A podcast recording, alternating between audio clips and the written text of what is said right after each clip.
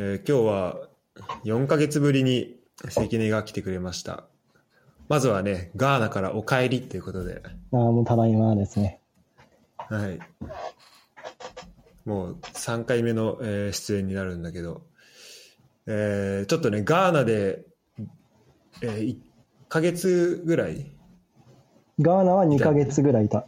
あ、にあ2ヶ月か。2ヶ月ぐらいいて、ちょその間にどんなことがあったことがあったとか、あと、まあ、前回の4月2日のね、に配信したやつだと、あの、行く前の、まあ、心境だったりとか、あとこんなことがしたいなみたいな話もあったけど、じゃあ実際行ってみてどうだったとかっていう、そういうね、話をちょっと聞けていけたらなと思います。なので今日は。はい、よろしくお願いします。お願いします。で、えー早速どっから話そうかな。むずいね。うん。まあ、まずさ、あの、えーっと、アクラだっけ？首首都に着いたんで、首都がアクラ。うん。でも、そっから、で、なんかプランだと、あの、アクラに本当最初、最初の宿だけ取ってて、でそっからはもう、あの、かえっと、カシューナッツの、カシューフルーツの農家にの、うんある、ありそうなところにもいすぐ行っちゃうって話がうんあ。ったけど、実際そこはもうプラン通り。まあ、ほぼほぼそんな感じで。なんかまあ、うん。1日だけじゃなくて、アクラに結局4日ぐらいはいたけど、なんか、あそうなんだ。うん。そのアクラに日本人の人がい、日本人会みたいのがあるみたいな、なんかそんな話が知り合いづてへでーなんか回ってきて、なんか繋げてもらって、ちょっとその、なんか日本人の人たちと食事だけして、まあ3、4日経ったあたりで、もうその北上して、カシュー農家さんに向かった。うんうん。そこで会った人とはどういう、話、てかどういう人がいるの？そのアクラにいる人っていうのは。アクラにいた人はなんか、駐在。駐在員の人たちだね。その商社の人とか、あとなんかババイク、あの、ホンダとかの人とか、えあとジェトロの人とか、ー、なんかそういう人が、あまあ、意外とアクラにちらほらいて、で、そのアクラにいる日本人がなんかみんなすごい仲良くて、週に3回ぐらい飲み会してるらしく、なんかそれに混ぜてもらったっていう感じ。えー、なんかこれから北行くんだよねみたいな話したらみんなリアクションどうだった？いや、なんか北みんな行ったことなかったらしくて、まあまあバスとか危ないから気をつけてみたいな。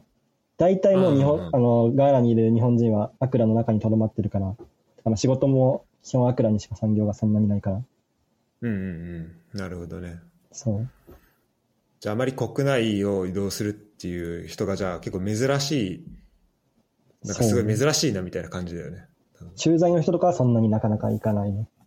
その青年海外協力隊の人とかも一人いて、その人とかはうん。もともと北ではないけど結構、なんか東の方にいたみたいな話はしてたけど。あ、そうなんだ。うん。なるほど。で、そっから、そっから北に行ったんだよね。そうね。ちょっともうもう一回 Google マップ見なが地図をら。見ると、そう。うん。アクラから、まあ、4日ぐらい経ったら、北上、西、北西の方に行って、テチマンっていう町があるんだけど、あ、テチマン？そう。わかる？あ、テチマン。あ、テチマンそ今う、すぐ出てきたわ。そのはい真ん中ぐらいかな？ちょっと西寄りのうん本当だね。中間のあたりに。うんうん。で、まあ、この辺からカシュー農家さんがいっぱいあるみたいな、なんか調べたら出てきたから、うん。まあ、一旦このテチマンの町に滞在して、探そうっていう感じで、まあ、ここにたどり着いた。うん。じゃあまずここに、えっ、と、もうこれはもうなんとなく、じゃあそうね、じゃあもうメルあの事前に、まあ、目標地点として事前になんか、いくつかあって、そのうち、まあ、テチマンが一番行きやすそうだったから、まあ、これいいやと思って、行ったっていう感じ。なるほど、なるほど。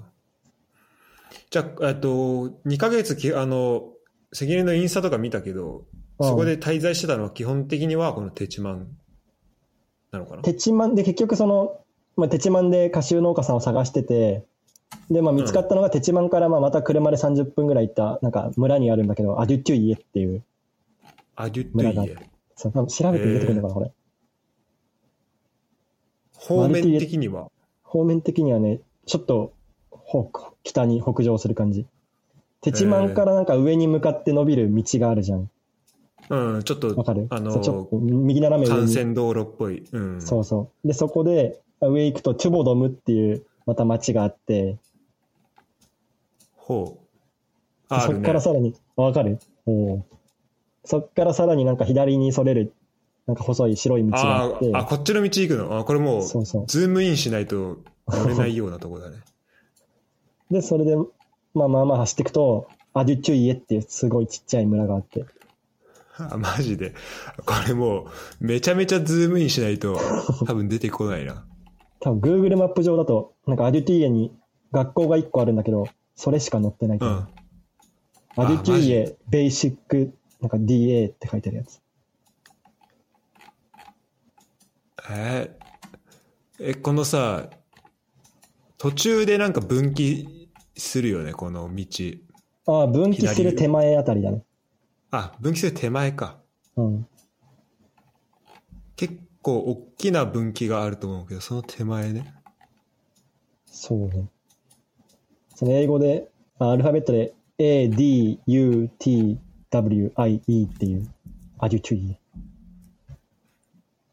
あ、ADUT。T, W, I, E。あ、これか。本当だ。アディトゥイエ DA ベーシック。そう。その辺にいた。ほここの、まあ、農家さんと仲良くなって、えう。うん。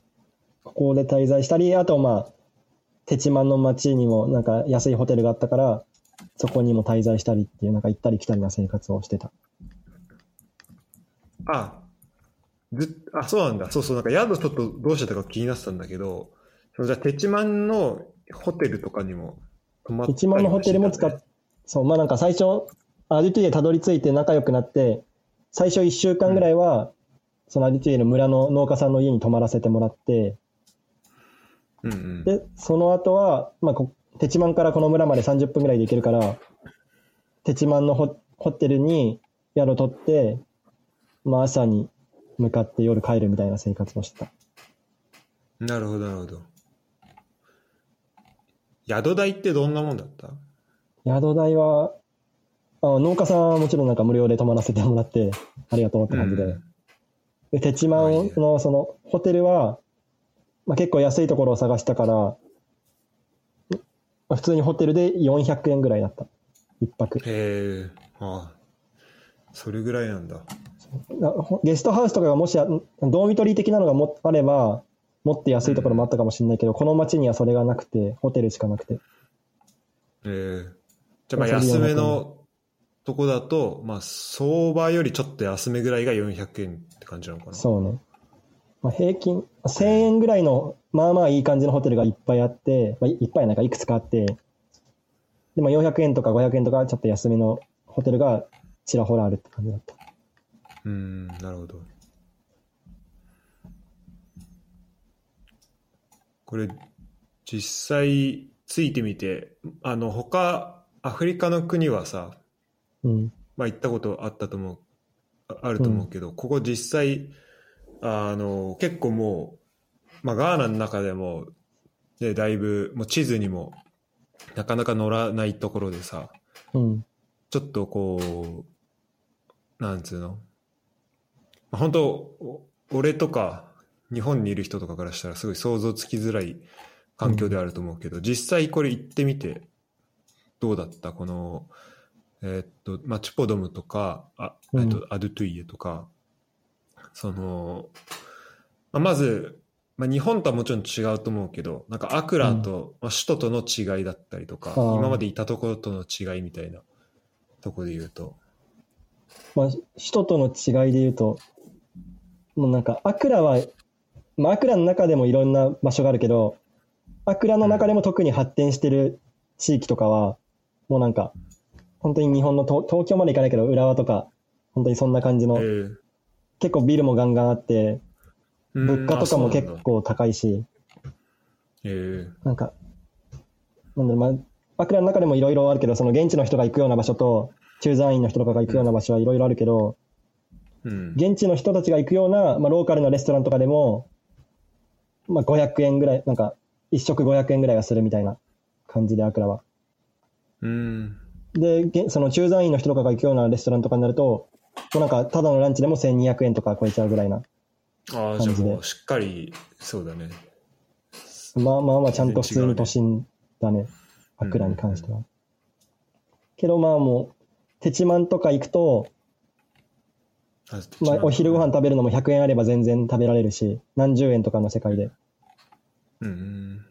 そんななんかレストランとかはもうテチマンの街にはほぼなくて、うん。そのや屋台でもないけどちっちゃい個人店みたいのがいっぱいあって、そういうところはもう80円とか90円とか、そのぐらいで大体ご飯食べられる。えー、なんか屋台に置いてある、あ、ごめんごめん。うんあ、いいよいいよ。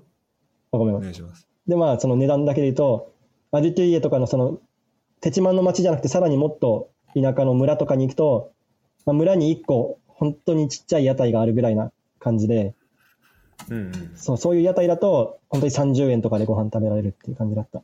えだからもう同じ国内であなんかそれはも、そー、うん、全全然然違うね。う。うんあの、インスタで見たかななんかその村でなんか焼いてる、なんか動物焼いてるかななんか肉かなんかの。肉や、塩漬けの肉焼いたり、塩漬けの魚焼いたり、うんうん。まあ、あとはなんか、トマトシチューみたいのを米にかけて食べるみたいな。えーそんな感じ。その屋台とかで食べられるのは。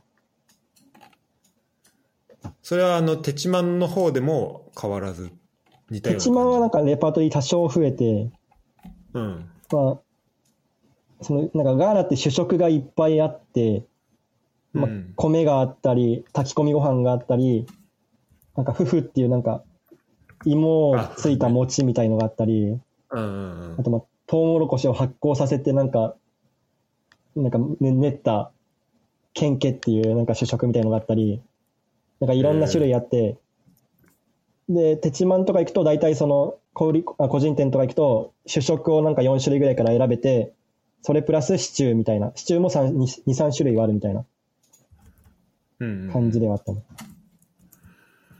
で、その村の食事はもう大体1種類しか選べないみたいな感じだったから、まあ、多少のレパートリーの差はあった。そっか。もういいね、その主食、主食の種類が何種類かあるってなると。まあ、こううん。うん。まあ選べる。いいけど、選べそう、いいけど、主食はなんかいっぱいあるんだけど、おかずとかに関しては本当に数種類のシチュー以外ほぼ何もなくて、まああと、塩漬けの肉とか魚はあるけど、まあ、レパートリーは本当に少なかったね、全体的に。そっかそっか。逆にそっちがないのか。うん。なるほど。基本なんかもうトマトとニンニクと玉ねぎとをなんかすりつぶしてチキンであ取り出しでなんか煮たスープみたいシチューみたいな、まあ、それのなんかごいろいろ似たようなものがいっぱいあるぐらいな感じだった。なるほどね。そこは、どう？あの、まあ、やっぱこう食に関してはさ、まあ、すごい好奇心あると思うし、関根は。と思うんだけど、やっぱ2ヶ月で、2ヶ月ずっといて、こう、それぐらいのレパートリーの少なさってなると、さすがにちょっと辛いところとかあったりするの？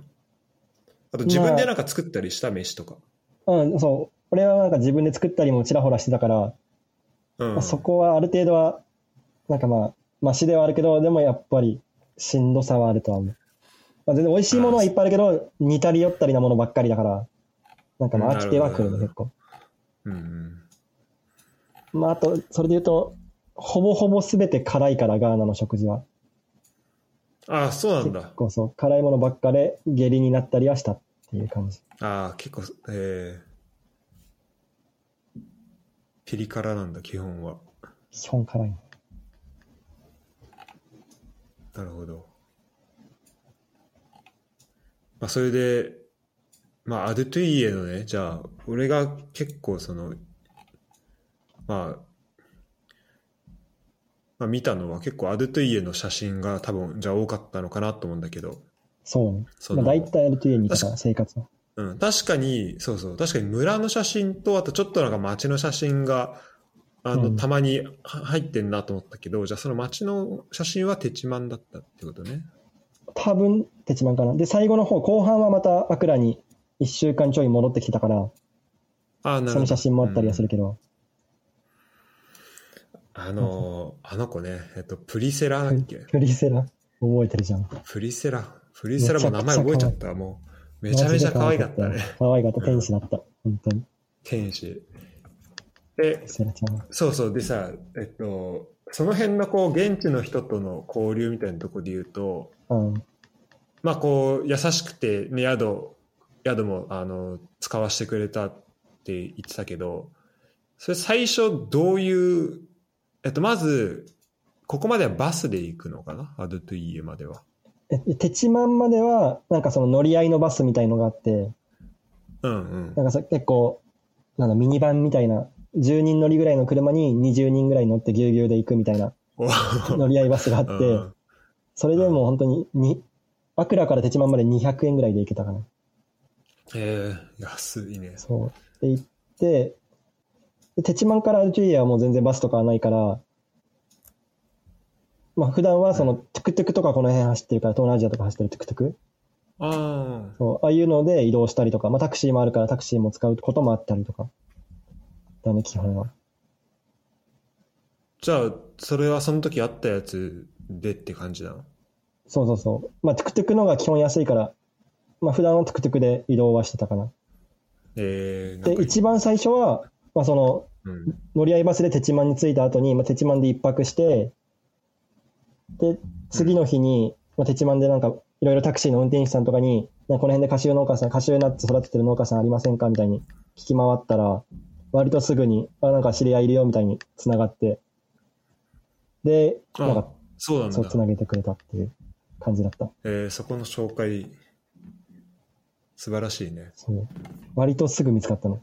もっと難航するかと思ったら、2代目ぐらいで知って確か 確かに、俺なんかもう、アクラでこうその情報をゲットしたんじゃないかなってぐらい、スムーズにさ、もう、農家さんとこ行ってたから、あ早いなと思ってたけど。アクラでは結局、そうねそう、日本人の人にもそれも聞いたけど、まあ、特にそこは分からず、まあ、とりあえずテチマン行ってみて、タクシー運転手さんに聞いたらうん、すぐ分かったみたいな感じだった。さすが、この現地のね、情報も素晴らしいね。ねそういうこと。じゃあ最初は、アドゥトゥイエ到着は、到着までは、これはあれかな、トゥクトゥク？だった？えっと、そ一番最初は、そう、タクシーの運転手さんに聞いて、まあ、タクシーで行ったっていう感じ。あもうその、あ、そのまま乗せてもらったのか。そうそうそで、着くじゃん。う。うんそし。たらもう、もうアドゥトゥイエの中に、まあ降り立つわけじゃん。降り立ったね。で、そそっからもう、なんだろう、ちょっとそっからどんなだったのかってちょっと想像したいんだけどさ、なんかそっから、降り立って、もう、降り立っ、いわゆる村みたいな感じ？もう完全になんか、いわゆるステレオタイプにアフリカって言ったらイメージするような村だね。もう赤土でコンクリートとかも一切なくて、で、まあ、その粘土とか木とか藁とかで建てたような、まあ、すごい簡易的な家が点在してて、うんうんで、なんか、ヤギとか犬とか鳥とかがいっぱいその辺歩いてて、で、奥に木がバーバー生えてるみたいな、すごいうん。ね、えーアフリカっていう感じの場所だね、その村は。過去にさ、そういうところに行ったこととかって、行ったことはあるね。なんだうんルワンダとか、ルワンダでコーヒー農園行った時も、まあ、エエチオピアで行った時も、そう割と似たようなエリアではあったけど、まあ、その時は割その訪問したっていうぐらいだから、がっつり滞在したのとかはもちろん初めてで。なるほど、なるほど。まあ、じゃあ、こっから、まあ、あの、まあ、1ヶ月とか2ヶ月とか、まあ、いることになるんだろうな、みたいな感じでは、まあ、初めてってことだよね。そうね、そうね。それでじゃあ、降り立ってさ、最初、何じゃあ、どう、こうもう、なんだろう。もう多分自分一人だけ、すごい、まあ、ある意味異質な存在がポンとそこに存在するわけじゃん。鉄マンの時点でそうだったからね。そっか。アクラとかは欧米人とかも、まあ、アジア人もちらほらいるし、欧米人はいっぱいいるけど、テチマンの街には欧米人すらほほぼほぼ見ないし、アジア人はまあ1ヶ月半ぐらいテチマンにいて1回も見なかったね。あ、本当。マジか。えじゃあ、その中で、なんか、その、村人とのファーストコンタクトは、ど、どんな感じだった？ファーストコンタクトは、まあ、そのタクシー運転手さんが知ってるよみたいな感じだったから、うん、で、降り立って、その農家さんのいる家までなんか連れてってくれて、だからこいつジャパンから来たんだみたいな、そう。それめちゃくちゃあそれめちゃめちゃいい。いね。そうそうそう。あ、それ最高だね。あそう。で、降りで、その、ジャパンから来たんだよみたいに言って言ってくれて、そしたらなんか農家さんたちが、ああ、じゃあ、なんかカシューの、カシューナッツ見せてあるよみたいに言われて、なんか農園見学が始まって、早っていう感じでな速、んか早いね。早速だった。でもタクシー運転手さんはすぐに帰って、うんうんうんそっからなんか案内してもらって徐々に仲良くなってったっていう感じ。なるほど、なるほど。ちなみにそのタクシー運転手さんとかは、その後も、なんか同じルートずっと言ってたらあったりしそうだけど、どう？あそうなんかそこで連絡先交換して、なんかあったら呼んでくれよみたいに言われて、で、まあその後も何回か、どっか行きたいところがあるときに呼んだりはした。ああ、なるほどね。そうこで今もいいそう、一応、つながってるから、なんかこの前も、2週間ぐらい前に急に電話かかってきて、まあ、出れなかったけど、マジで？もう友達みたいになってるね。確かに、そっかそっか。ええじゃあもう結構、もう素晴らしいね、そのスムーズな入り方というか。それは本当にいい出会いだった。ありがたすぎたね。うんタクシー運転手さん。はい。なるほど。で、その、えっと、カシュー農家さんっていうのは、その村に一個大きいのがポンってあるのそれとも何個かこう点在しもう何軒もあるね。なんかまあ村に。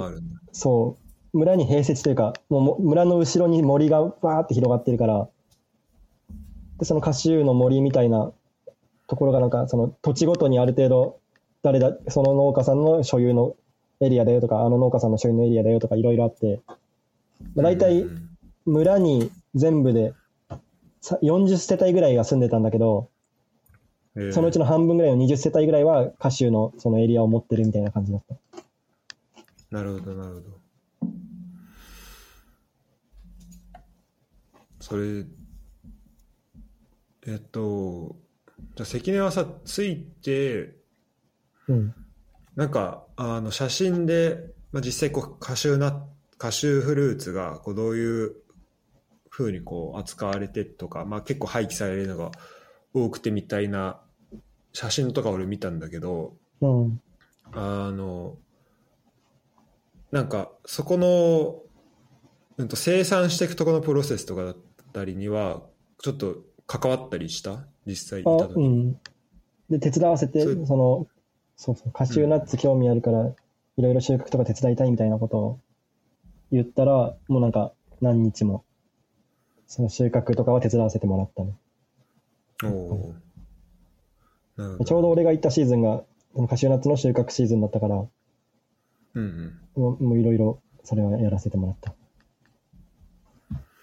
なんかちょっとざっくりとした聞き聞き方になっちゃうんだけど、なんかそこで、こう、まあ感じたことというか、こう実際にさ、うんあの、行く前にも課題感っていうのがあって、そのカシューフルーツに対する、あったと思うんだけど、それなんか行って、実際こう自分もそこに携わったり、あと現地で働いてる人とか、あ実際こういうふうに生産してんだっていうのを見て、うん。なんかそこで考え変わったこととか、あとさらに思いが強くなったみたいなところってあったりした？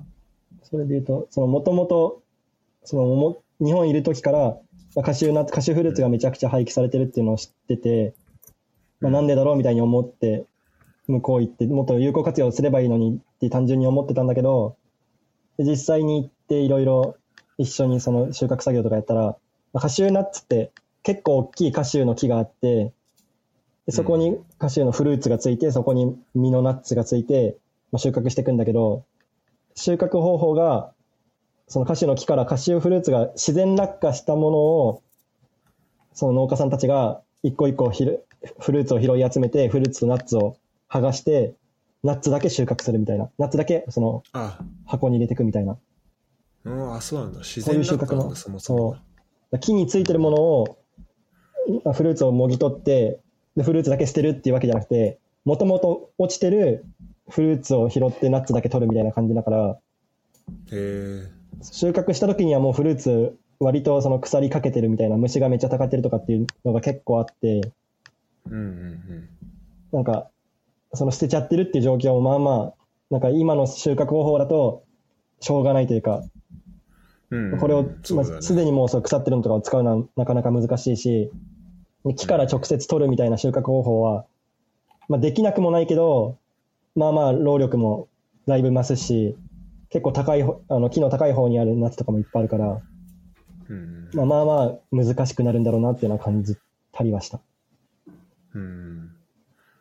じゃあまあ現状のベストというか、まあ労力が限られてたりとか、あと収穫方法が限られてる中で、まあカシューナッツはそれはちゃんと価値があるもんだから、まあせめてそこを出そうっていうことだよね。で、カシューフルーツとかは、まあちょっと品質的に担保できないから、その、まあいいものがあれば、その村の中だけで消費したりそう。うん。っていうことで、たなるほどね。で、その、外から見てると、まあそこのカシューナッツだけ出てきて、フルーツは内部だけで生産、あ消費されて、で、余った分は捨てられるっていうふうに見える見えるけど、実際行ってみると、まあ、あの、生産、まあ現、今のやり方だと、まあそうならざるを得ない状況があるっていうことなのか。そう。うん。まあ、そう。なるほど。そうね。そううんうんで、まあ、あと、まあ他にそれ以外で言うと、カシューナッツ農家さんを求めて、まあ、その村に行ったんだけど、まあカシューのナッツ農家さんって別にカシューナッツだけを育ててる農家さんじゃなくて、カシューナッツはあくまで一部で、他にもなんかもうパイナップル育ててたり、キャッサバ育て、あの芋、いろんな芋育ててたり、マンゴーとか、うんうんうんまあ、いろんなフルーツとか野菜も育ててたり、まあ、複合農家さんのうちのひ一つでカシューナッツをやってるみたいなテンションでしかなくて、なるほど。そう。で、かつ、そのカシューナッツって、まあ前もちらっと言ったかもしれないけど、ちょうど俺が行った、まあその春ぐらいがカシューナッツの収穫シーズンで、うんそれ以外の時期は特に収穫とかもできないから、まあ、割とカシューナッツで生計を立ててるっていうのはすごい一部で、うんそれ以外の農作物も割と大きいんだなっていうのを知って、まあいろいろ考えが変わったりもしたっていう感なるほど。じ。まあもともとカシューナッツ、そのカシューフルーツにその価値付けしたり、カシューナッツをもうちょっと高い値段で買い取ったりできれば、その農家さんがもっと潤うのかな、あの、収入経路増えて潤うのかなとか思ったけど、まあある程度はそれで増える部分もあるけど、結構その一部の時期で一部の農作物だけやっても割となんかちっちゃなインパクトでしかないなっていうのはうんうんまあ感じたりはした。なるほどねシ。シーズン性があるから、そこは確かに、なんだろう、実際にどうやってそのカシューナッツができるとか、その季節性とかもやっぱ知らないと分かんないところだもんな。なるほど。カシューフルーツを、そまあの上で、うんうんあ、ごめん。あ、どうぞ。あごめんカシューフルーツを使ったところで、まあ、だいぶ労力増えちゃうから、まあ、カシューフルーツが本当にた相当な値段で売れるとかだったら全然取る理由があるけど、まあ、現状はその相当価値付けできない限りは、まあ、なんか、そこまで取る、取る方がまあまあコストかかってどうなんだろうみたいなのは、まあまあ思ったね。なるほど。まあこれちょっと、まあ絵に描いた持ち的な話になっちゃうかもしれないけど、うん、例えばその、なんかカシューフルーツの、その、なんか収穫方法とかが、まあ、もうちょっとこう、遅すぎないタイミングで、こうちゃんとベストなタイミングで収穫できるようになったら、まあ、その、質的にもそれなりに確保できるだろうし、まあでもそれでもちょっと足は速かったりするのかもしれないけど、うん。ちょっと外に出すってなった時に難しいかもしれないけど、まあそうなったらちょっと変わっ、うん、良くなったりも、まあ良くなる、まあ、良くなることは全然できるとは思ったけど、そう。けどまあやっぱり言うて一部でしかないから、そのもともと農家さんにまあまあ、農家さんの収入を増やすってことは結構考えていった上で、うんまあ、そこまでのインパクトをなんかイメージするのがまあまあ難しかったっていうのはある。なるほど、なるほど。そうなると、じゃあもっとこう全体的にというか、こうちゃんと影響力のあることをっていうところだと思うんだけど、うん。なんかそれで、うんと、ここは変えれそうだなみたいなところとかってあったりした？なんか自分が、うん、自分がこれはできそうだなとか。まだ俺が、まあ、メインで滞在してた農家さんがうんいる、あるんだけど、うんうんそこの農家さんがなんか鳥小屋を作ってたの。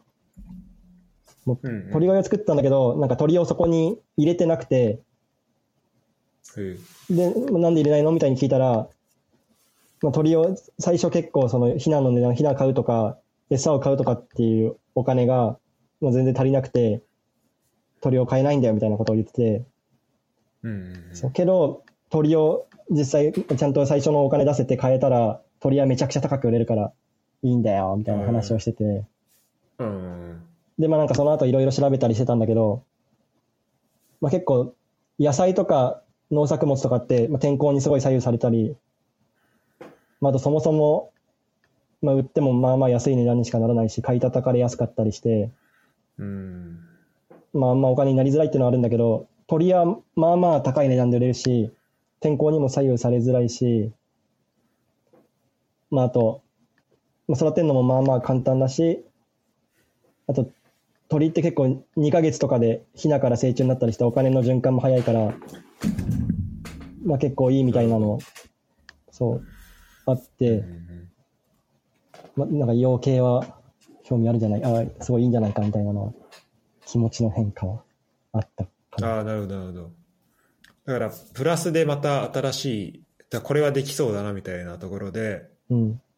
で最初のそのだからスタートするところがまあできてないところとかあるからそこのそこを持ってくるとかねスタートするところを一緒にやるとか、そう。で、それでかつ、その、俺が滞在した農家さんは、まあ、そのチキンを買えないっていう状況だったんだけど、チキン買い買いたいけど買えないっていう状況で、けど、まあ、周りの農家さんとかは、その鳥を育ててる人たちもいて、まあ、そこで、まあ、農家さんの収入の格差が、まあ、ちらほらあったりはするんだけど、養鶏が始められてる農家さんも、まあ、野菜とかよりは鳥はまあまあ高く売れるんだけど、まあ、にしても、あの、まあ、都会とかで見るその鳥の値段と比べるともうだいぶ安い値段で売ってるみたいな話を聞いて、うん。まあ、鳥も言うて、まあ、野菜よりはマシだけど買い叩かれてるみたいな状況も知って、まあ、その中2つの、まあ、そもそも養鶏をできない人たちと養鶏できてるけど買い叩かれてる人たちのその2つのところでなんかできることがあるんじゃないかっていうのは思ったかな。でそれできたらまあ、野菜とか一つのひ野菜の品目をに影響を与える以上に、まあ、結構なんかインパクトを与えられるんじゃないかとは思ったっていう感じ。なるほどなるほどそれってその買い叩かれるっていうのが起きるこう構造的なものはやっぱりあんのかな？それはこう構造で言うと、うん。っていうとまあ、まあなんだろうね。基本的に都心は、都心の人たちは、まあすごい需要が、今アクラとか大きいから、うんうん。まあ鳥欲しいみたいな人、需要がめちゃくちゃ強くなってるんだけど、逆にローカルの方は、まあ、供給ばっかりが多くて、需要がまあ少なくて買い叩かれてる、ローカルのエリアでは買い叩かれてるみたいな状況があって、まあ、そのあの都心と田舎を結ぶ物流みたいのが割と弱くて、まあ、アフリカのどの国も結構そうなんだけど、だからその、うん。結構その分断されてるというか、うまくその田舎で作られたものが都会にいい感じに循環がまだ弱いっていう状況があるから、あそう。あ、なるほど。田舎で作ってもそんなに売れずに逆に都会ではもっと欲しいみたいな状況が生まれてるっていうのはあるかなだ。そこの、うん、そこじゃネットワークのところか。なるほどね。まあ、あと、まあ、その鳥を鳥を、まあ、田舎の方でも、えっと農家さんから鳥を買ってでそれを、まあ、のローカルのマーケットに売る、まあ、ブローカーさんみたいな人がいてうんうん。割とそのななんだろう力関係としてブローカーさんの方が全然農家さんより強いから、まあ、割とブローカーのいいねになっちゃってるっていう部分はあるね。ああ。やっぱその力関係はあるんだ。うんで、そこで、まあだから背景としてさっきの、あの、力関係ができるってところで、あの、多分そのネットワークを作るときに、まあ多分そのルートしかないというか、うん、から、もうそこに頼らなざるを得ないっていうところ。なんだろうね。だからやっぱそのネットワークがすごい大事なのか。はあ。いや、なるほどね。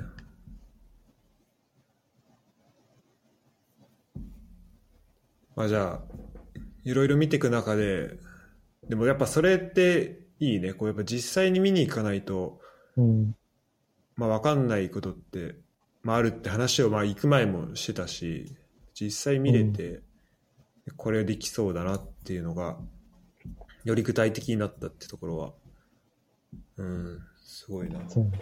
まあ、あとそう、まあ、実際やったっていうので言うと、実際見たっていうので言うと、うん。その、えっと、カシューフルーツを使って、結構いろいろ、なんか試作というか、なんかいろんな商品を作ってみようみたいな実験もちらほらやってみて、はいはいはいおう。でもなんか、シンプルにジャムを作ったりとか、まあ、あとあの、カシューフルーツをこして発酵させてカシューワインみたいなの作ろうみたいなことをもともと思ったから、それもやってみたりしたんだけど、うん。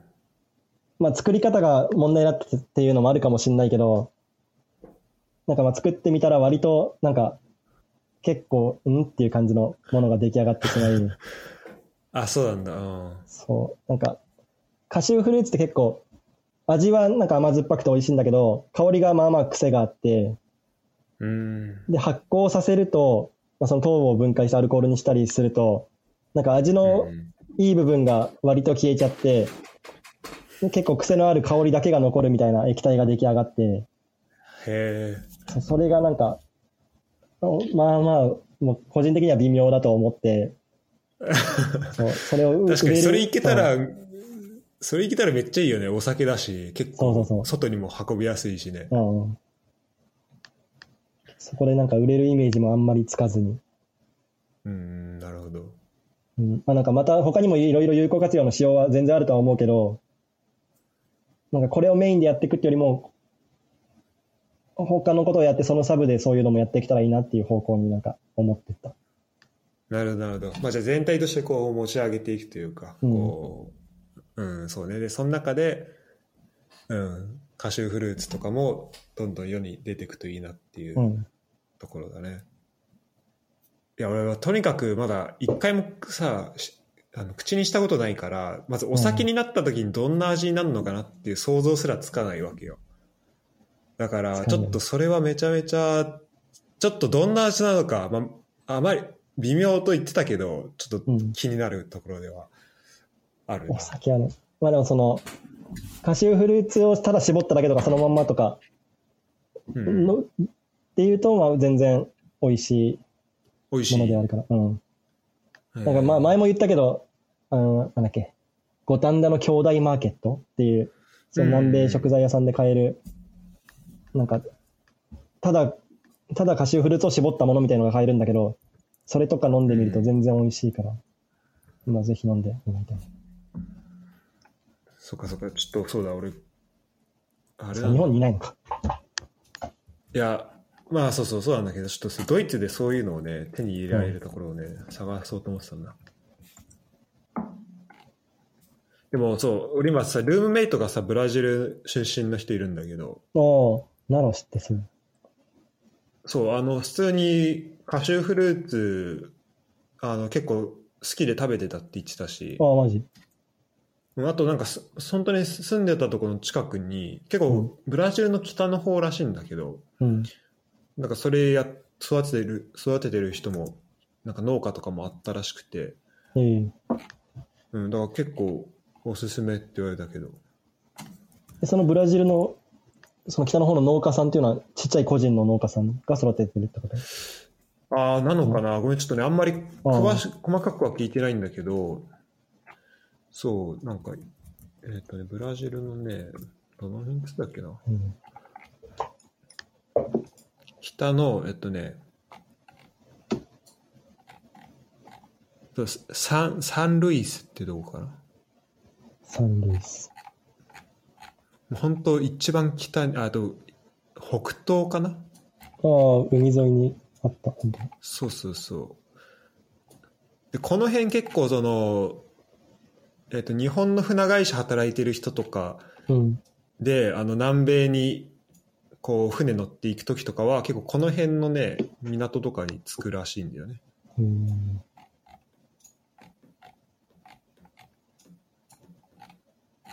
そうって言ってて、まあ、どれぐらいの近さにあるかちょっと、ちゃんと聞いてないけど、だからやっぱ、あ、すごい馴染みの深い、まあブラジルの人にとっては、ぶあの、馴染みの深い、あの、果物なんだなっていうのはね、うん、思ったね。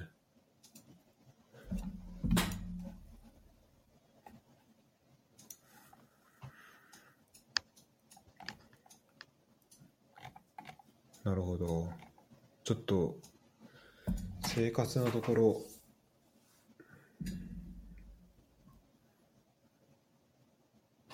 じゃあき基本的に、えっと、朝い、えっと、なんだっけ、テチマンからうん。あの村まで行ってで戻ったりとかあとまあそこです泊まったりしてるって言ってたけどうん。ちょっとなんか一日のそのタイムスケジュール的なやつうん。聞いてもいい？なんか大体何時から何時まで作業してでよなんか夜何やってんのかなとかすごい気になるわけよ。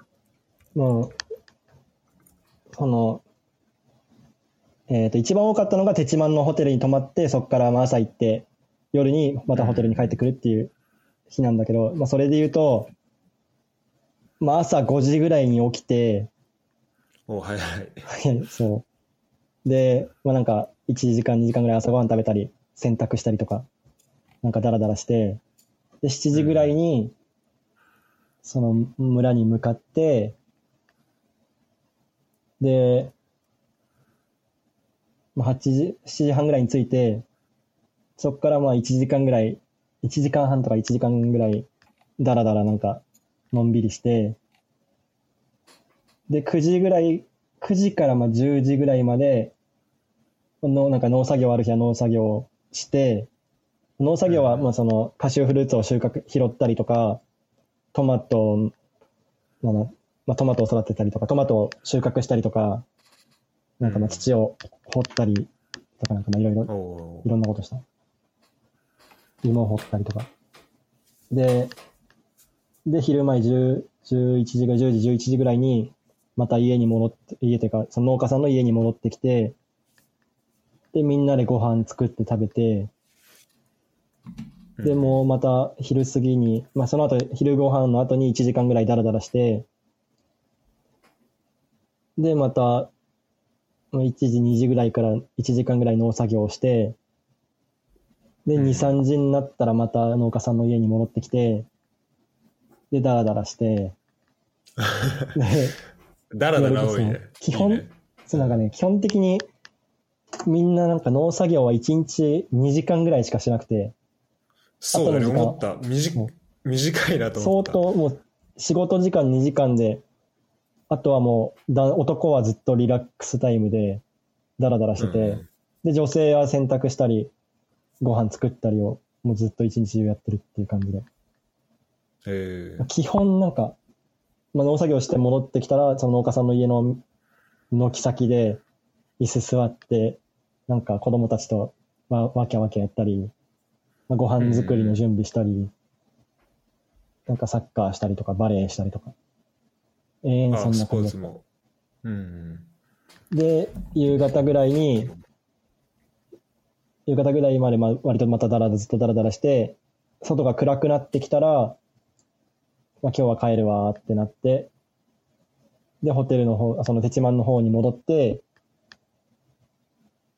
で、そのホテルの、なんかスタッフさんとかとも結構仲良くなったから、うん。その人たちとうんなんか、ダラダラして、一日が、一日は夜、夜8時ぐらい、8時ぐらいになったら、自分の部屋に戻って、なんか、いろいろ作業したり、なんか携帯見たりして、で、10時ぐらいには寝るっていう、すごい健康的な生活を送ってた。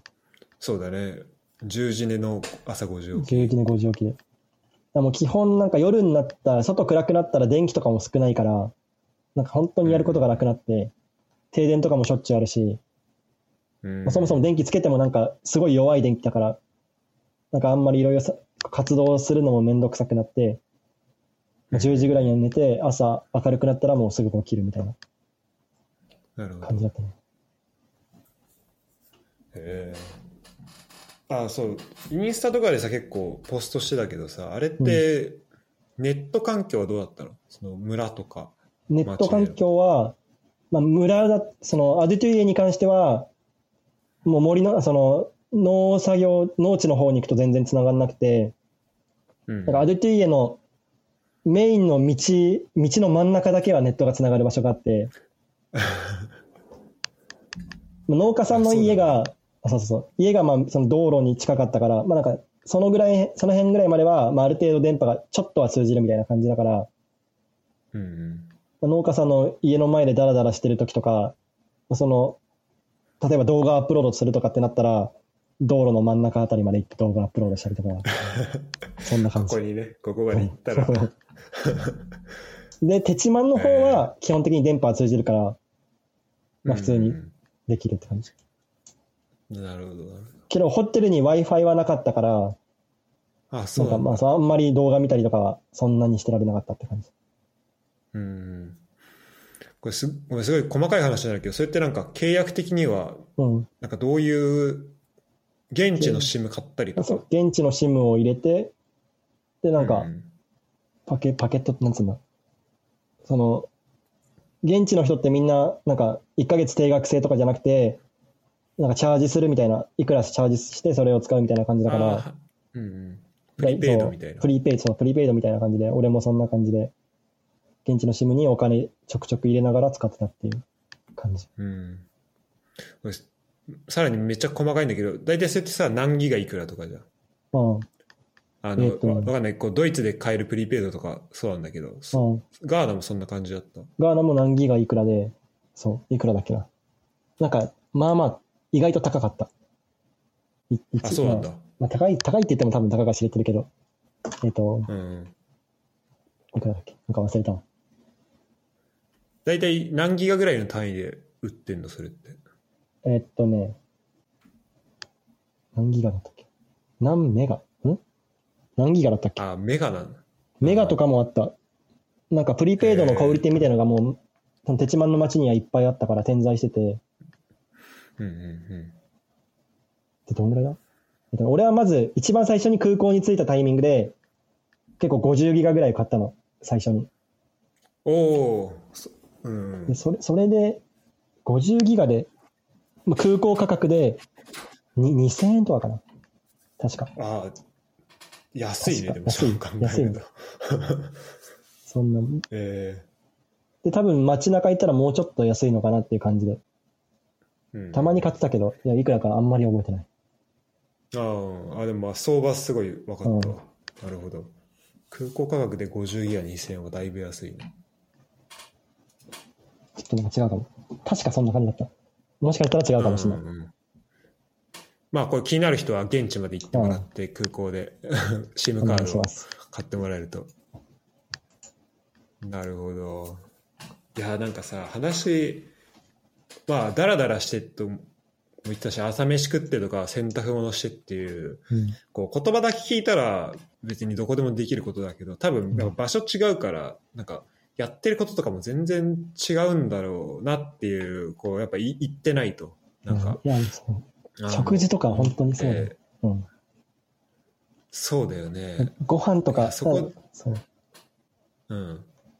なんか、まあ、基本向こうの人は女性が家事して、男性は家事全くしないっていうのは当たり前だから、うん。男性に関しては、農作業をしてる時間以外の時間は、なんか本当に携帯見たりとか、音楽聴いたりとか、サッカーしたりとか、まあ、そういう感じなんだけど、女性に関しては、本当に朝5時に起きてから、まず最初、家の周りの掃除が始まって、で、洗濯して、朝ごはんの準備を、その炭、あの、農家の人たちはみんな炭から調理だから、炭に火つけへて、で、ご飯作って、ご飯食べて、で、洗濯物を干してみたいな。で、ご飯、また昼ご飯作って食べて、で、ちょっとダラダラして夜ご飯作って食べて、で、それで一日が終わるみたいな感じだから、うん本当にずっと家事しかしてない。家事したら一日が終わるみたいな感じだね、女性は。なるほど。食事とでその洗濯、洗濯もだって洗濯機ってわけじゃないでしょ？じゃなくてもう、あの、バケツ、でっかいバケツに入れて、突っ込んでジャブジャブ手で洗って、家の前に糸、なんか糸で、なんつうな、なんか干せるような場所があるから、そこに干してみたいな感じ。なるほど。まあそういう、まあ現状というか、今そういう状態って、うんあの、ことだよね。生活の仕方としては。で、お俺割とその現地の人と一緒に料理作ったりしてたんだけど、最初は本当になんか、俺が料理作ろうと思ったら、男はそんなの作る必要ねえんだよ、みたいな。男性からも女性からも言われて、私たちがやるからいいわよ、みたあ、いな。両方から言われるんだ。そう、両方からえー言われて、なんか、うんお面白いなって感じだった。本当に向こうは、そう、家事は女性しかしないっていう感じだった。えーそれはどういう感じで説得させてたの？もう俺はココックだからみたいな。あ、もう俺は俺はやるからいいよって。それで突き放した。えーなるほど。いや、そこ面白いな。あとさ、その子供もさ、うんたくさんいたじゃん。うん。ですごいなんか陽気な子供だったり、あとまあさっきの可愛いプリセラとうか、そう、いたけどさ、その子たちって、こう学校とかってどうしてんのかなと思って、がなんか学校、そううん、あの、てかその子たちも、うん。その子たちってこう、ずっと村の中にいるの。それともその村の外、それこそテチマンとかだったりとか、なんかい、こう、何？まあ、学校通うみたいなのってあったりするのかなと思って。そのアデトゥイエの村の中に、その小学校、中学校、兼用みたいな学校が一つだけあって、うん。さっき調べたその Google マップに出てきたベーシックなんとかってやつが学あ校で、あそはいはいはい。その公立の学校なんだけど、あれが1個あるから、まあ、みんな大体小学、えっと、6歳ぐらいになるとそこに通うことはできる。で、ガーナはね、なんかその公立の小学校、中学校は、もう国がお金出してて無料で行けるっていうのがあって、あ、そうなんだ。そう。んんでもそれもなんか全部の学校じゃないみたいなんだけど、調べたら。けどまうんあ、アルトゥイエに関しては無料で行けるみたいな感じで。だからまあ農家さんの子供たちも全然収入とかなくても、が子供が学校に行くことはできるっていう感じではあった。なるほど。で、そう家も近いし。でうん、うんまあ、なんだけど、まあその、そこ細かい話になると、まあ学校自体は行けるし、まあ授業とかも受けられるんだけど、まあそれは無料でできるんだけど、学校の教科書に関しては、教科書とか文房具に関しては、本当に学校にちょっとしか供給されてなくて、えー。なんか2、3人で一つの教科書見るとか文房具はもう全然ないみたいな状況ではあって、うん。で、それは追加で自分専用のものを買おうと思うとお金かかるから、まあ俺が滞在してた農家さんの子供とかは、その自分の文房具とかは買えずに、なんかまあ勉強も一応授業は受けられるけど、なんか質があんまり高くないみたいな状況ではあった。なるほど。そう。あとその学校も行けはするけど、なんか週に、まあ、もう基本は週2休みなんだけど、なんか週3休んだり週週4休んだりする日も結構あったり、授業が開講されなかったりとか、え。まあ先生の質問なんか先生もいろいろ資格持ってる人とかじゃなくて、割となんか誰でもって言ったらあれだけど、誰でも先生になれるみたいな。うんうん感じでもあるらしくて、なんかまあ、まあ、そこに課題は、問題はあるなとも思ったりはしたね。なるほどなるほでどそっ、かまあそう。うんで、えっと、あ、ごめん。だよねあいいよあごめんごめんで、まあさっきの質問で言うと、えっと、うんまあ6歳から、まあ中学校の15歳ぐらいまでの年代の人は、まあその学校には通えて、うんけどまあその学校がアルトゥイエの村の中にあるから、多分ほど、ほぼほぼ子供が村の外に出るっていうことは、まずないとは思。う。ない俺が聞く限りはもう基本もうずっと村の中で過ごすっていう感じではある。うんうんうん。なるほどで、女性とかに関しては本当に生まれてから、もうなんか、大人になるまでずっと村の中で過ごして、で、一部、ほんなんかその、村に、まあその風俗とかで出稼ぎに行ったりとか、風俗というか、う個人風俗っていうのなんていうの？パパ活みたいな。わかんないけど、はいはいそういうので稼ぎに行ったりとか。はしてるけど、基本もう村の中で、男性に関しては、農作業をしない男兄弟に関しては、村に入れて、あ町に入れて出稼ぎに行くとかっていうのはあるけど、うん。まあ、ほぼほぼ、もう村の中で完結はしてる。生活は。なるほど、なるほど。はあ。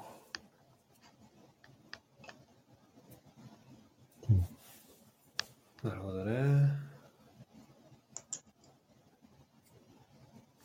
まあだから、そうね。そうそうプリセラとかに関してはさっきの教育のところで言うと、うん。あ、あ、ごあごめん。あいやうん。プリセラに関しては全然まだプリ、セラ。あの子は3歳、2歳か3歳とかだったから、全然ずっと学校にも行ってないんだから。うん。あじゃあこれからね。うん。うん。いや、ほんとプリセラ、マジで、ちょっと、みんなに紹介したいプリ。セラ異常で、ずーっとペタペタ歩いてる。ずっと泣いて。かわいい。かわいいよね。いや、そうそう。そっか、じゃあ、まあ、物がないっていうのは、が学校はあるけど、うん。まあ、そこには人も必要だしね。うん。物も必要だし。これさ、言葉ってさ、うん。英語、英語だっけ？ガーナって。ガーナは一応公用語が英語だけど、その村とか行くともう全然、ま公用語英語だけど現地語でトゥイ語っていう現地語があって、まあ、基本みんなそれを使って喋ってる村とかは。あ、そうなんだ。そう。けどまあ一応学校、最近の学校教育では英語を使ってるから、まあ若者は、まあある程度英語喋れるみたいな感じだね。なるほど、なるほど。それ学校の教科書とかって、教科書は英語で作られてる。あ、英語なんだ。うん。へえ。なるほどね。まあ、じゃあそうなると、まあどうなんだろうな。なんかにあの他の国からそういう教科書的なやつを持ってくるっていうのがこう助けにうん。なったりもするのなかなると思う。そう、英語だからそこは助けやすいというか、結構やりやすいとは思う。うん。あと、まあ、ネット使えればさ、YouTube とかさ、なんかそういうのも使えるだろうしね。そう。まあそう、それも結構思ってたんだけど、うん。なんか、ネットは使えるけど、みんなプリペイド式だから、そのそなかなか、そう、みんなスマホは持ってるんだけど、あんま電話とかもしたがらないし、ネットとかもあんまつなげずにいるっていう状況ではあったね。だ思ったよりそのオンライン教育とかも難しいのかなとも思った。うん、うん、なるほどね。うんじゃあそこは、だからまあ映像を持ってくのはいいかもしれないけど、うんうんまあだからネットでは渡すことはちょっと厳しいね。うん。うん。そうね。まあ、できなくはないけど、まあ、どうん、はハードルはちょっとあるっていう感じだったね。ハードルはあるね。うんなるほど。うん。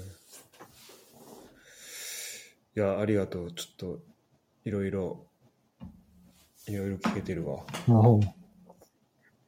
だろなんか、それさ、やっぱ村の中の人ってさ、もう2ヶ月、1ヶ月2ヶ月いたらさ、もう大体顔見知りみたいな感じになるよね。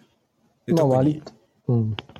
特にだって自分は認知されやすいだろうし、村の人から。う俺がいるってことはみんな知ってるだろうし、うんうん。まあでも、滞在はしてたけど、その今40世帯ぐらいあって、まあ、ちゃんとコミュニケーションを取ってるのは、まあそのうちの15世帯ぐらいとか、まあその程度だとは思うから、まあ基本俺が、まあメインで滞在する農家さんがあったから、まあそのプリセラの家族とか、うんうんうんまあそことずっと過ごして、まあ近くにいる人たちはどんどんコミュニケーションを取ってみたいな感じだったかな。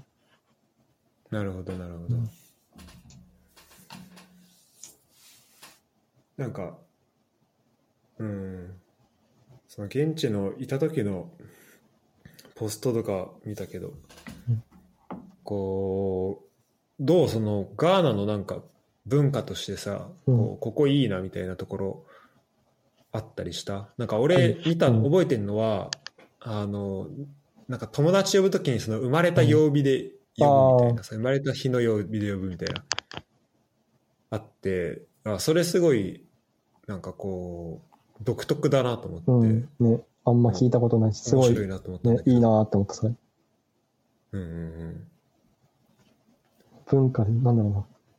まあそれプリ、プリセラの話で言うと、うんプリセラとか、その、まあ、ガーナ、その俺が滞在してた農家さんは、まあ赤土の地面があって、その上に、まあ家があって、っていう状況、うんまあ家の前に軒先があって、そこになんかベンチとかあってみたいな感じなんだけど、うん。まあ、プリセラとかいつもそのトイレとか行かずに、俺たちがもうなんか、椅子座ってる家の目の前のその赤土の路上で、もう普通に目の前でうんちとかをし始めるんだけど、あ、そうなんだ。そでもそれなんか、うんちしてる、ちょっとずつ出てくるところとかもめっちゃよく見えて、おーってなってるけど、そう、別に周りの人たちみんな何も、特にそれに反応せず、プリセラがうんちをしたら、お姉ちゃんがやってきて、ほうきでパッて入って、で、えー別に何事もなかったかのように過ぎていくっていうのがなんか、めめっちゃ面白かった。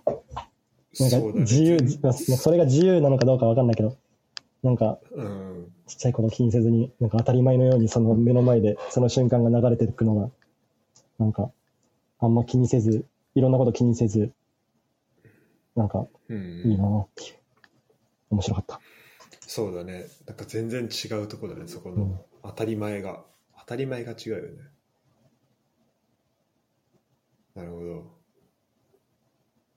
まああと、みんなうんいい文化というか、まあ、もう向こうの人、ガーナの人は特に、なんかみんなめちゃくちゃウェルカムな性格で、うんうんなんか、現地語で、なんかカモンみたいなのを、ブラって言うんだけど、ブラ。そうブラ、ブラが来て来てこっち来いよみたいな感じの意味で、うん本当になんか村とか歩いてるともう、ちょっと数歩歩くだけでみんなからブラブラブラブラって、絶対なんか何十回も言われるみたいな感じで、えそう。で、ね。いやそうめちゃくちゃあったかくて。で、ついていったら、なんか、まあそのさっきもちらっと言ったけど、フフっていう、なんか、芋で作るお餅みたいのがあるんだけど、ーまあ、基本ガーナの人たち、まあ、毎日か2日に1回ぐらいそれ食べてて、で、うん。毎回その餅つきをするところからやってるんだけど、で、ついて、ええ。その、 bra って言われてついてったら、なんか、その家の人は餅つきしてて、なんか、参加、お前もやれよみたいな感じで参加させてもらって、で、みんなでご飯食ってみたいなのが、本当に割と毎日のようにそういうのがあって、え。ーなんかなんかまあ、なんつうの、その、お金的には全然みんな豊かではないけど、うん。全然俺に対してそういう食費とか使ってくれ、当たり前のように食費を使ってくれたり、全然知らない人の人なのにブラブラって言ってくれるあったかさとかなんかめちゃくちゃ良かったの。ああ、そうだね。いや、いいな、その、なんだろう。うん、人のあったかみというか、うん。なんだろう。こなんなんなんだろうな。心の余裕かわかんないけど、なんか、うん。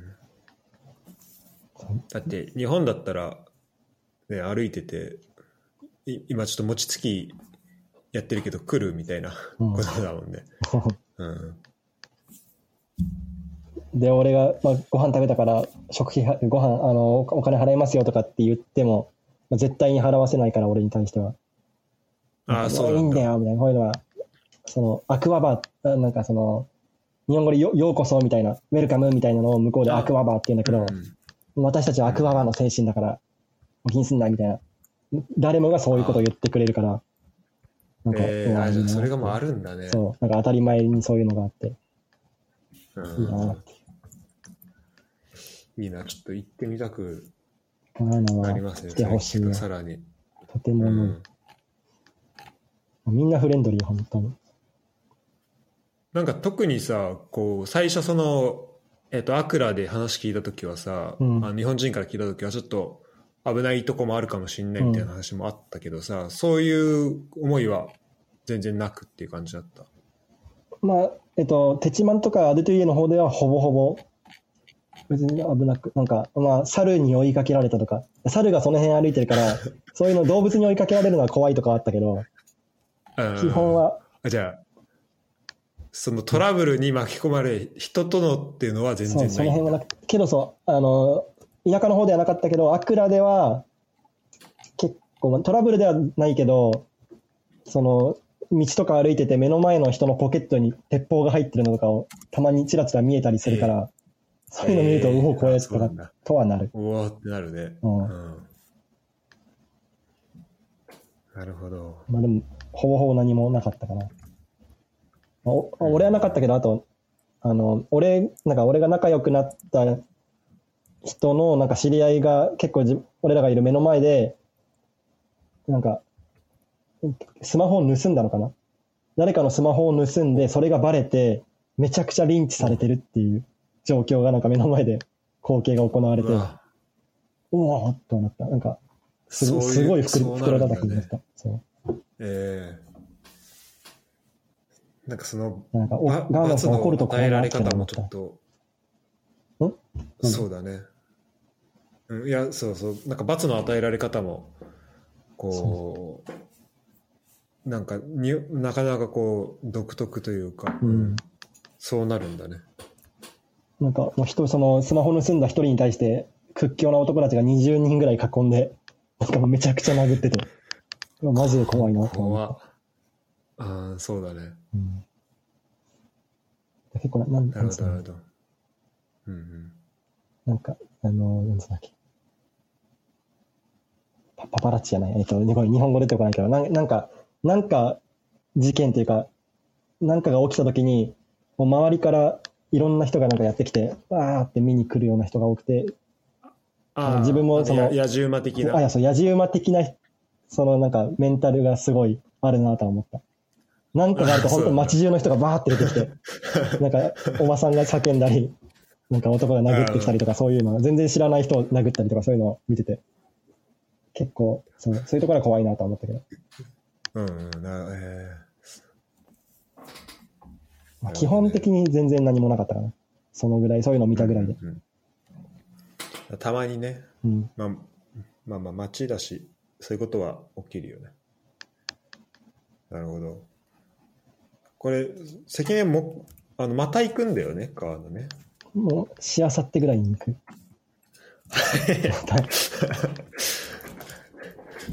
もうさ、毎回ちょっと直前直前だったね。なんだよね。だ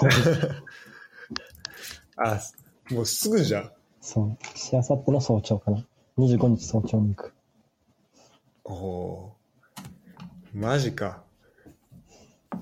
え、もうまたビザ取って、ああ、あもう、同じように。今回もまたトラベルビザとりあえず取って、で次こそはまあビジネスのビザを取りたいなとは思ってるけど、おおーあ、もうそこまで行くんだ、次で。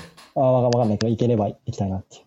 おおそれはさえっとまあ前回はその、まあ、カシューフルーツのところをまあ見ていきたいとか、まあ、農家の人とね実際こう話してとかあの現地の、まあ、状況を見てっていうのがあったと思うけどで実際それやってで次はなんか目的というかそれはどういうどういう狙いなのかな？次は、まあそのうん。えっ、とね、まあさっきちらっと言ったその鳥、養鶏うん。のその、なえっ、と、裏庭養鶏というか、まあその農家さんが軽く小規模でやってるチキンたちを、その都心の需要に、まあその接続するっていうことは一つやりたいと思ってて、でそのなんか、裏庭養鶏の、なんか、プラットフォーム的なものに、を作りたいなっていうのはあるのと、うんうん。まあでもそれは割とゆくゆくの話で、うんうん。で、その前に、まあその、裏庭養鶏のチキンたちを、まあちゃんとした値段で買い取って、そのチキンたちで、その唐揚げ屋さんをやろうと思っている。おおこのこっから2ヶ月で。こっから2ヶ月。こっから3は、ヶ月とかで。まあそう、とりあえずは、最初は、まあ、まだ今お金とかも全然結局用意してないから、まあ今あるお金で始められるぐらいの屋台とか、ちっちゃい店舗とかでやろうと思ってるけど、うんうん。屋台でそのフライドチキンっていうか唐揚げショップを始めようかなと思っている。向こうは唐揚げとかはないんだっけ？唐揚げはなくて、まあフライドチキン的なものは、そのアクラとかにはケンタッキーがあるけど、うん。それもちらほらあって、けどまあ、唐揚げ的なものはないね。なるほどなるほど。あれあれだっけ？現地でちょっと振る舞ったりしたんだっけ？唐揚現地げで振る舞って、そう、それを思っ、なんか唐揚げ屋さんやりたいっていうのを思って、で、現地で受け入れられるのかなっていうのを思い、なんか試しに一回作ってみたっていう感じ。うん。うんそしたらまあめちゃくちゃ評判そう、評判めちゃくちゃ良くて、なんかまあ割と味の好み合いそうだなっていうのもあって、うんうんうん。そうやってみようかなっていう感マジかじゃあちょっともう気づいたら次はもうガーナでガーナ一の唐揚げ屋さんが。それをまずは目指して、まずはケンタッキーを超えるところから、カーネル・サンダースさんを超えるところからやろうと思ってる。ああおお最初すごいから始めるけど、まあ、だから今回の3ヶ月ではその屋台で実績を作りたいっていうのがあって、3ヶ月行って、で、その実績が元に、まあなんか、にまあ多分日本で資金調達とかしお金集めたりとか、まああとビザとか取れたら、その次行くときにはがっつりお店でもやっていきたいなっていうのを思って。なるほど。いやすごいなアフリカの KFC を目指して。うん アフリカの KFC だねだからケントフライドチキンってことだねそういうものをやりますよ。えー、そのチキンは裏庭養鶏の、その農家さんのチキンを使ってやろうかなと思って。うんうんうんでゆくゆくはそこもつなげて、そうそう。まあ、ネットワークというか、まあそう自分たちで使うだけじゃなくて、そう、他の需要とうん。くっつけてっていうのもやりたいなって言ったり。まあ、あとその、なるほど。えっと、まあ、それは、その、なんだ、裏庭養鶏やってる人たちからある程度値段で買うっていうのは、まあ、すでに養鶏できてる人たちの話で、で、あともう一つまだ養鶏で、あの、お金がなくて養鶏始められないっていう人たちもいるから、そういう人に対しては、そのまあ初期投資、初期費用を出すというか、なんかフランチャイズ、養鶏のフランチャイズみたいなことをしたくて、うん。うんなんか、最初の初期投資と、まあ、ひなとか、あと作り方のノウハウとか、あと自分たちのその養鶏、チキンブランドみたいなものを全部看板とかを上げて、でその代わりに、まあ、自分たちに、そのまあ、できた、あの、育てたチキンの何パーセントを返済してもらうみたいな、そういうのをやりたいなと思ってて。そういうで、そのチキンがそのまま自分たちの仕入れにもなるし、まあなんか、やっていきたいなっていうのはある。ゆくゆくは。でもまずはとりあえず、唐揚げ屋さんのブランドを作ることから始めようかなと思って、この3ヶ月はそれを屋台かなんかをやると思う。マジか 全然違う方向に進んでってる。そうだねあのまたなんだカシューフルーツは全然違う方向ではそあるけどただそれはそれですごいちょっと夢があるねまあ、その農家さんと、農家さんのチキンを使うっていうのもそうだし、まあ、最初はもう唐揚げメインでやっていくだろうけど、ゆくゆくはその農家さんで育ててる野菜とか果物とか使って、なんかまあ、やっていけたらなとも思うから、うんカシューフルーツも使う機会をちょっと、いつかあればいいなと思ってる。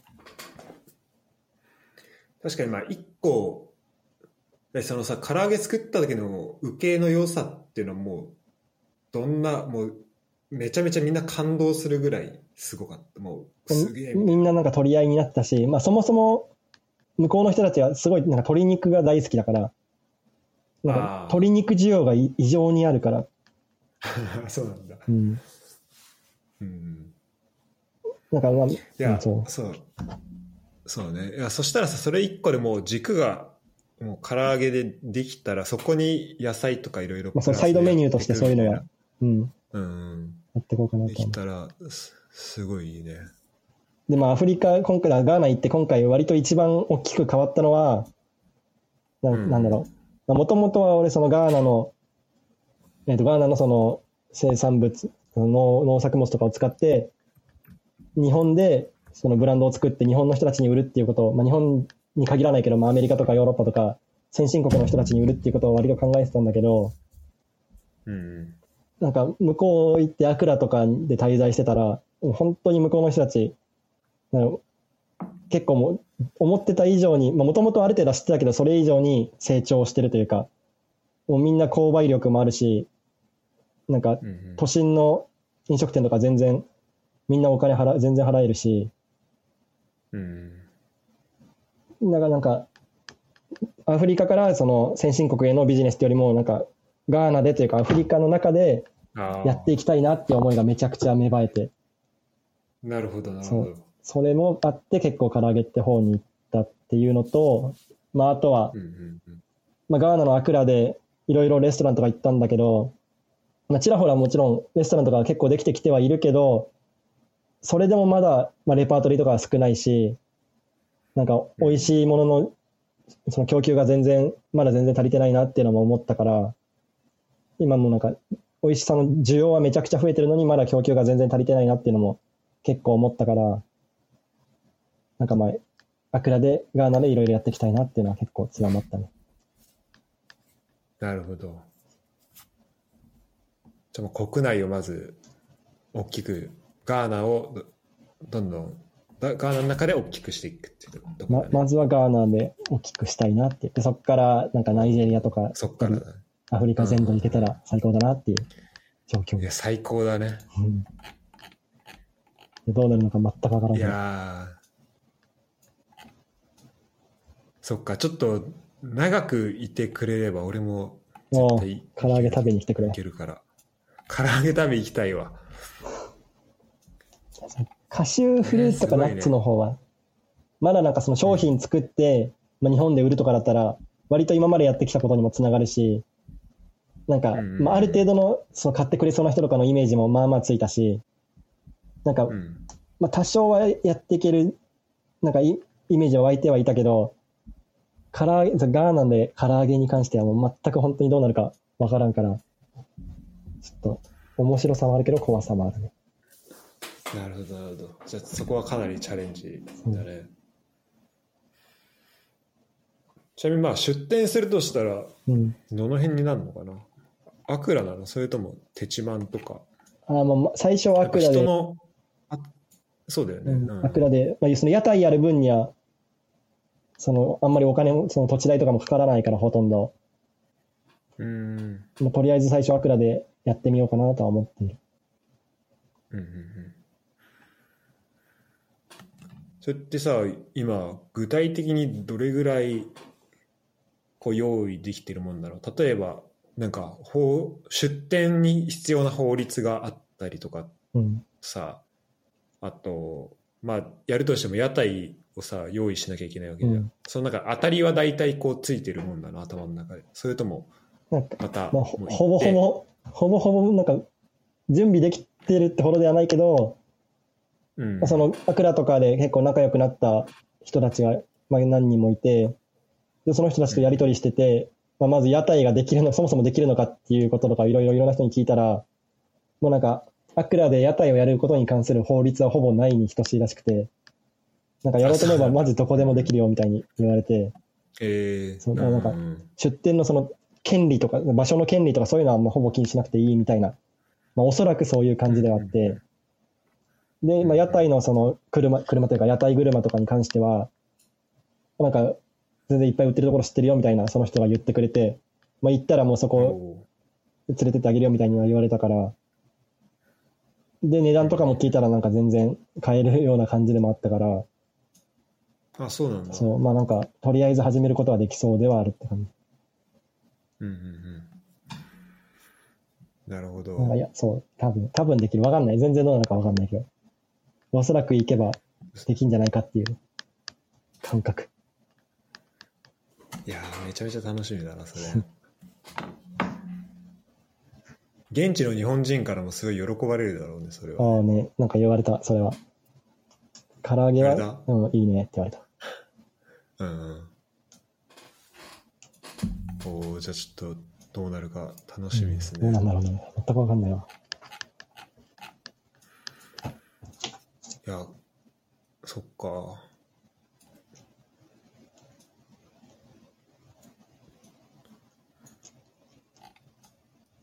いや、そう、あのね、そう、ルームメイトでさ、ガンビアうん。の、あの、そう、ルームメイトの彼氏が、で、ガンビア人の人がいるって言ったけど、なんか彼は、この間ね、に3年ぶりとかかな、なんかヨーロッパ来て初めてうん。ガンビア戻ったらしくて、ああ、戻ったね。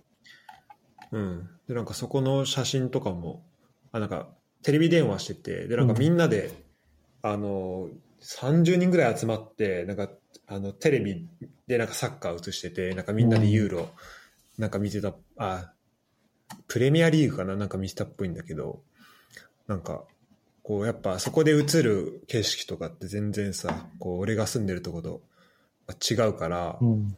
あ、ちょっと、どこでもいいから、まず行きたいなってのは結構思ったね、来てよ。だから、そうね、本当まあ、ガンビアも、だからその人いるうちに行きたいな、うんい。る時に行きたいなと思ったけど、そうね、ガーナはマジで、本当行くしかないね。ガーナは来やすいよ、多分。ヨーロッパからの直通便いっぱいあるから、うん。来やすいと。ガンビアも来てえな。そうね、ちょっとガンビア本当一緒に行きたいね。ね。そう次の滞在ではね、いろいろ行こうとは思ってるのよ、割と。あ、そその周りの国も。そう、まずそう前回、なんか間違えてシングルビザを取っちゃって、なんかもうガーナ行ったらそそれ以外の国に行けないみたいなビザを取っちゃったんだけど、ああ、うん。今回はなんかマルチタイプって言って、なんか、まあいろいろな出入国何回もできるっていうのを取ったから、まあ、なんかいろいろ行こうかなとは思ってる。うんうん。じゃあガーナ以外のところも。多分そうコートジボワール、トーゴとか、なんかサントメプリンシペっていう島国とか、その辺はちょあ、っとサン。トメプリンシペ、そあ、そっかそっか。いいな。あなんか誰かが行行ってるんだっけ？サントメプリンシペあ、。そうそう、僕なんか毎、月そう、友達がね、あの、フランスの友達がサントメプリンシペ出身で、ちょっとそこも行きたいなと思ってたんだよね。うん。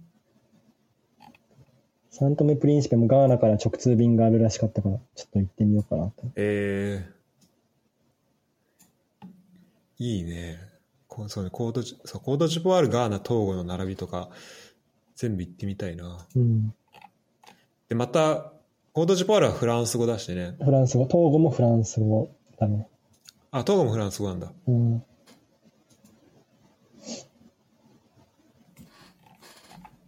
えー、いいな。フランス語いいな、覚えたいな。フランス語できるんだもんね。がっつりできるよね。そうだね。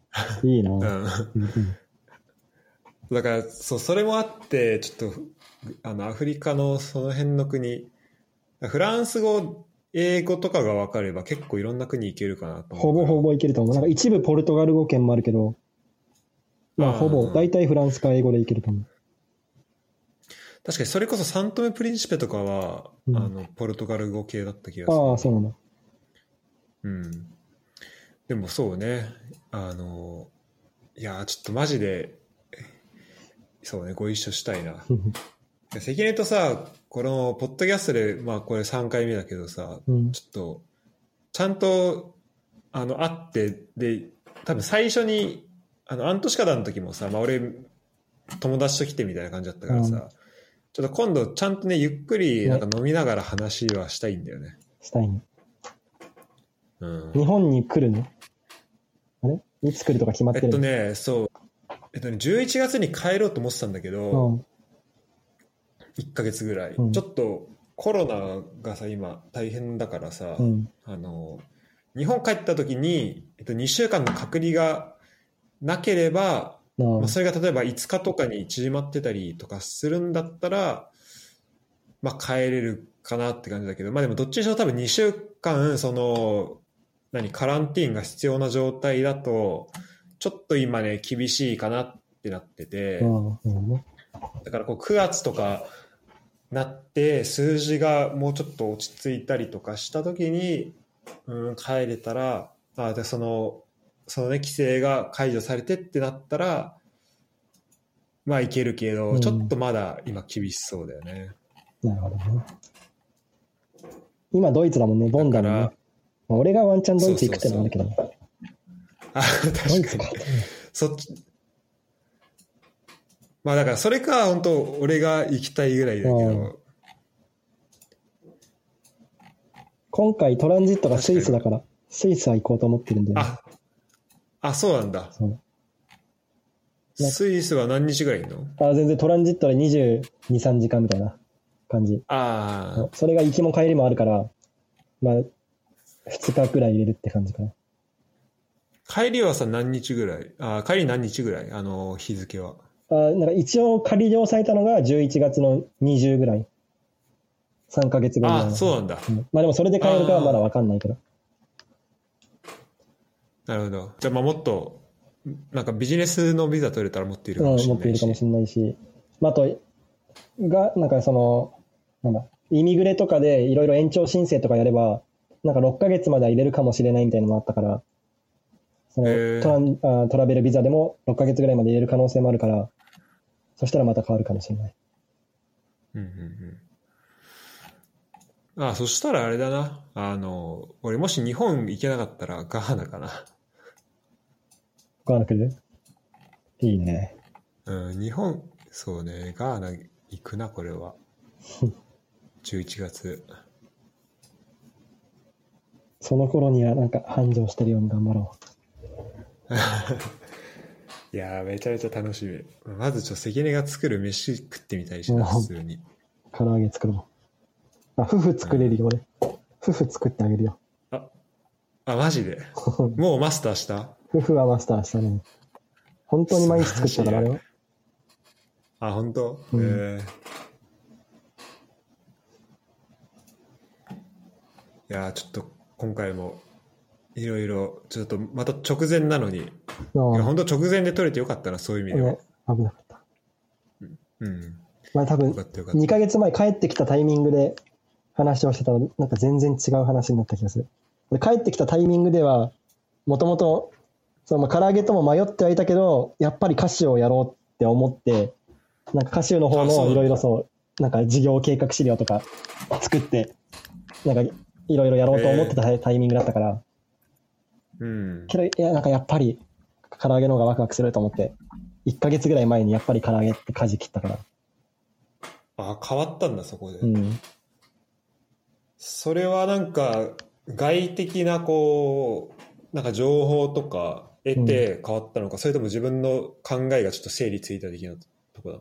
まあ、整理ついた、外的なものとか特になくて、まあなんか、うん。まあ今までも何度もや、何度もやったけど、また改めて、なんか、その歌手の方のと唐揚げの方でどっちやりたいかみたいな、なんか、いい点悪い点みたいな、なんかいろいろ整理、頭の中整理したときに、なんかまあ、うん。その日本とか他の先進国で売るってよりも、やっぱりアメリアフリカで、なんかその、ん内側のマーケットでやってった方がなんか全然ワクワクするし、うん。なんかもし本当にそれがうまくいったときに、なんかマジでアフリカ全土で人気が出る唐揚げチキンショップとかを作れるんじゃないかっていうワクワクが増して、ちょっとそっちにしてしまった。そうだね。そう。うんうんうん。いやそれマジワクワクするね。このタイミングだったら、なんか今、その KFC とかもあるけど、なんかまだそのローカルで根付いてるようなチキンチェーンみたいなのが全然なかったから、うん。なんか今そこの美味しさを供給できたら、まあ割と本当に当たればいけるんじゃないかっていうちょっとした思いがある。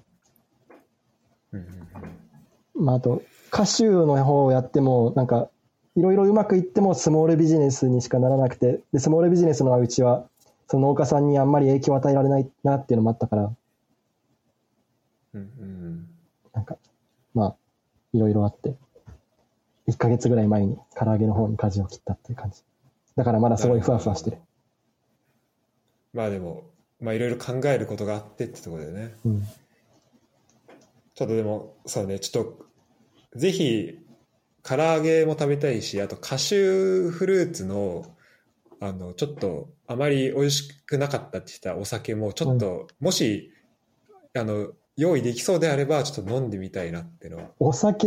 どん？また来、それは来年の2月にならないと用意できないな。また作んないと。ああ、そっか、そっか。うん。ああ、そうか、ああ、そうか、そうなんだ。そうか、そうか、まあ、カシューフルーツならまあ、あるから、じゃあちょっと、それは用意できる。ああ、うんうん。なるほど。いや、そうね、ちょ、いろいろ話聞きましたけど、いや、よかったです。また行く前にい。や、ちょっと、うん、また行く前に話聞いてよかったし、これ本当関根のこう、なんだろうな、毎回、なんかポイントポイントで話聞いてるから、ちょっと、うん。これ後から聞き直した時になんかすごいなんかこうまあ本当奇跡を追ってるような感じになるかもしれないね、このポッドキャストが。後から振り返るのが楽しくなるようにちょっと頑張らないとダメだな。あ別に何も、何も起こせなかったら別に、別に振り返ることもないから。ちょっと頑張ろあいやーいやいやもう行くそうね行くだけでまずすごいしなう。本当に前だか回は。ら理想は、うん。うん、ああごめんごめんあ理想は？そういや理想は、うん。あのまあ、このポッドキャストの理想としてはもうじ次のエピソードはもう現地ではいじゃああのポッドキャスト4回目撮りますってもうこううん。何生収録というか、うん、もう2人で撮ってるっていうのがちょっと理想ああ、が最高だな。あるかな。うん、撮ろ撮りたいね。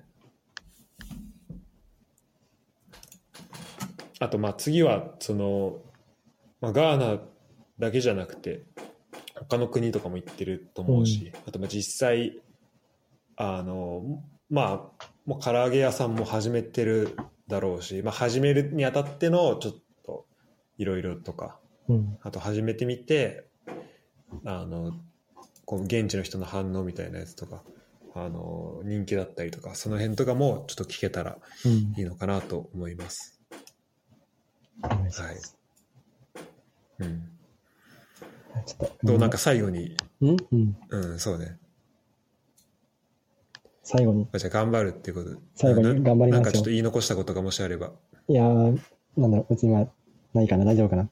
前回は本当に、大丈夫、そう、前回はうんとりあえず行って、いろいろ見てきた、経験してきたっていうぐらいの感じだったから、まあうん次はちゃんとなんか、やろう。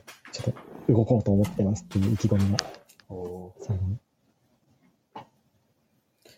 いや本当なんか、まあ、これちょっと直接言うのもあれなんだけどなんかまず、まあ、まずさこう行くっていうのが、まあ、まずこの状況もあるしなんか行く行けるってことをまず知らなかった人も多いと思うし、うん行けるってなってもやっぱ行かない人ってたくさんいると思うんだけど、まあ、まずそれで4月の時点でさもう行ってるのがすごいなと思ったしなんかその行動力は本当なんか俺もその話聞いていやなんかやんなきゃなとも思うし、でその上でなんか具体的にもうもう2本目で2回目のガーナ行く時にもうなんかやることがもう決まってる決まっててもうかなり具体的なところまでできてるっていうのが本当すごいなとあの、だいぶふわふわしてるけどね、まだ。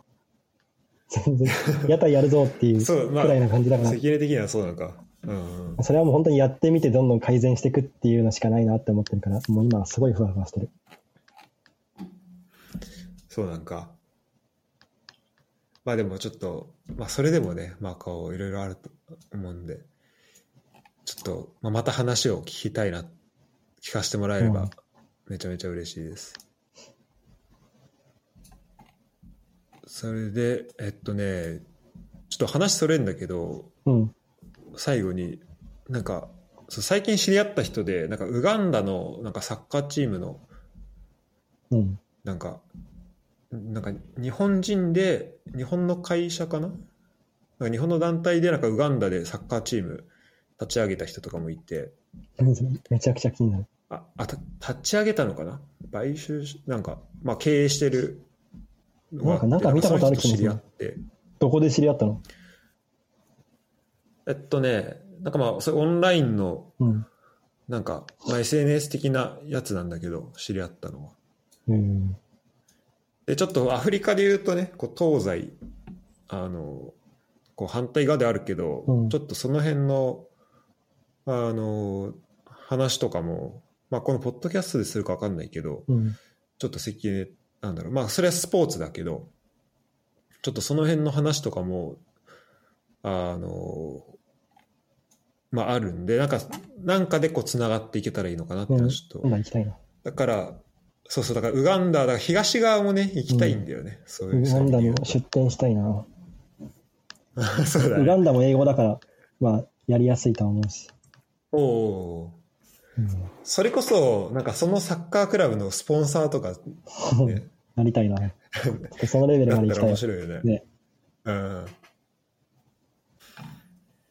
アフリカに行ってる日本人ってどれぐらいいるんだろうな。なんかそこのアフリカ、まあ、めちゃめちゃ広いけど大陸だだし。あの結構、らアフリカ、うん日本、うん、日本人会的な、そのコミュニティみたいなので、こう、国を越えた協力みたいなのあったらすごい面白いな本と。結構いるよ、アフリカまあ、アフリカっていうか、東が多いけど、やっぱり、ケニアとかはめちゃくちゃいっぱいいる。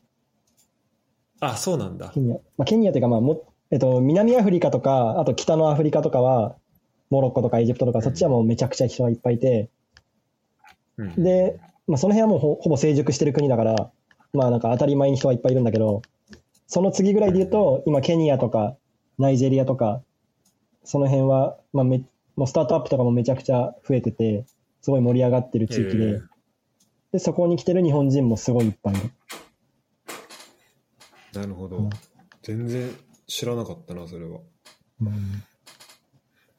で、それ、その次ぐらいに今、そのルワンダとかウガンダとかが、まあ、治安も良くうんうん。うんて、いろいろそのスタートアップを受け入れたりする、なんか土壌も整ってて、英語も通じるからっていうので、結構増えてる。なるほど、なるほど。まあね、そう、だそこの、まあ、つながりというか、まあ、あの、ちょっと俺もそっちの方はどうなるかわかんないけど、まあ、なんか、そこの話とかもちょっといろいろできたらなと思うんで、うん。で、まあ、それでね、俺がこう、ウガンダとか行くかもしれないしうん、ガーナとか、ガーナ行くかもしれないし、まあ、そこで、まあ、どっかでね、会えたらいいかなと思うんで、うん。一緒にウガンダ行こ行きたいね。う。うん。はい。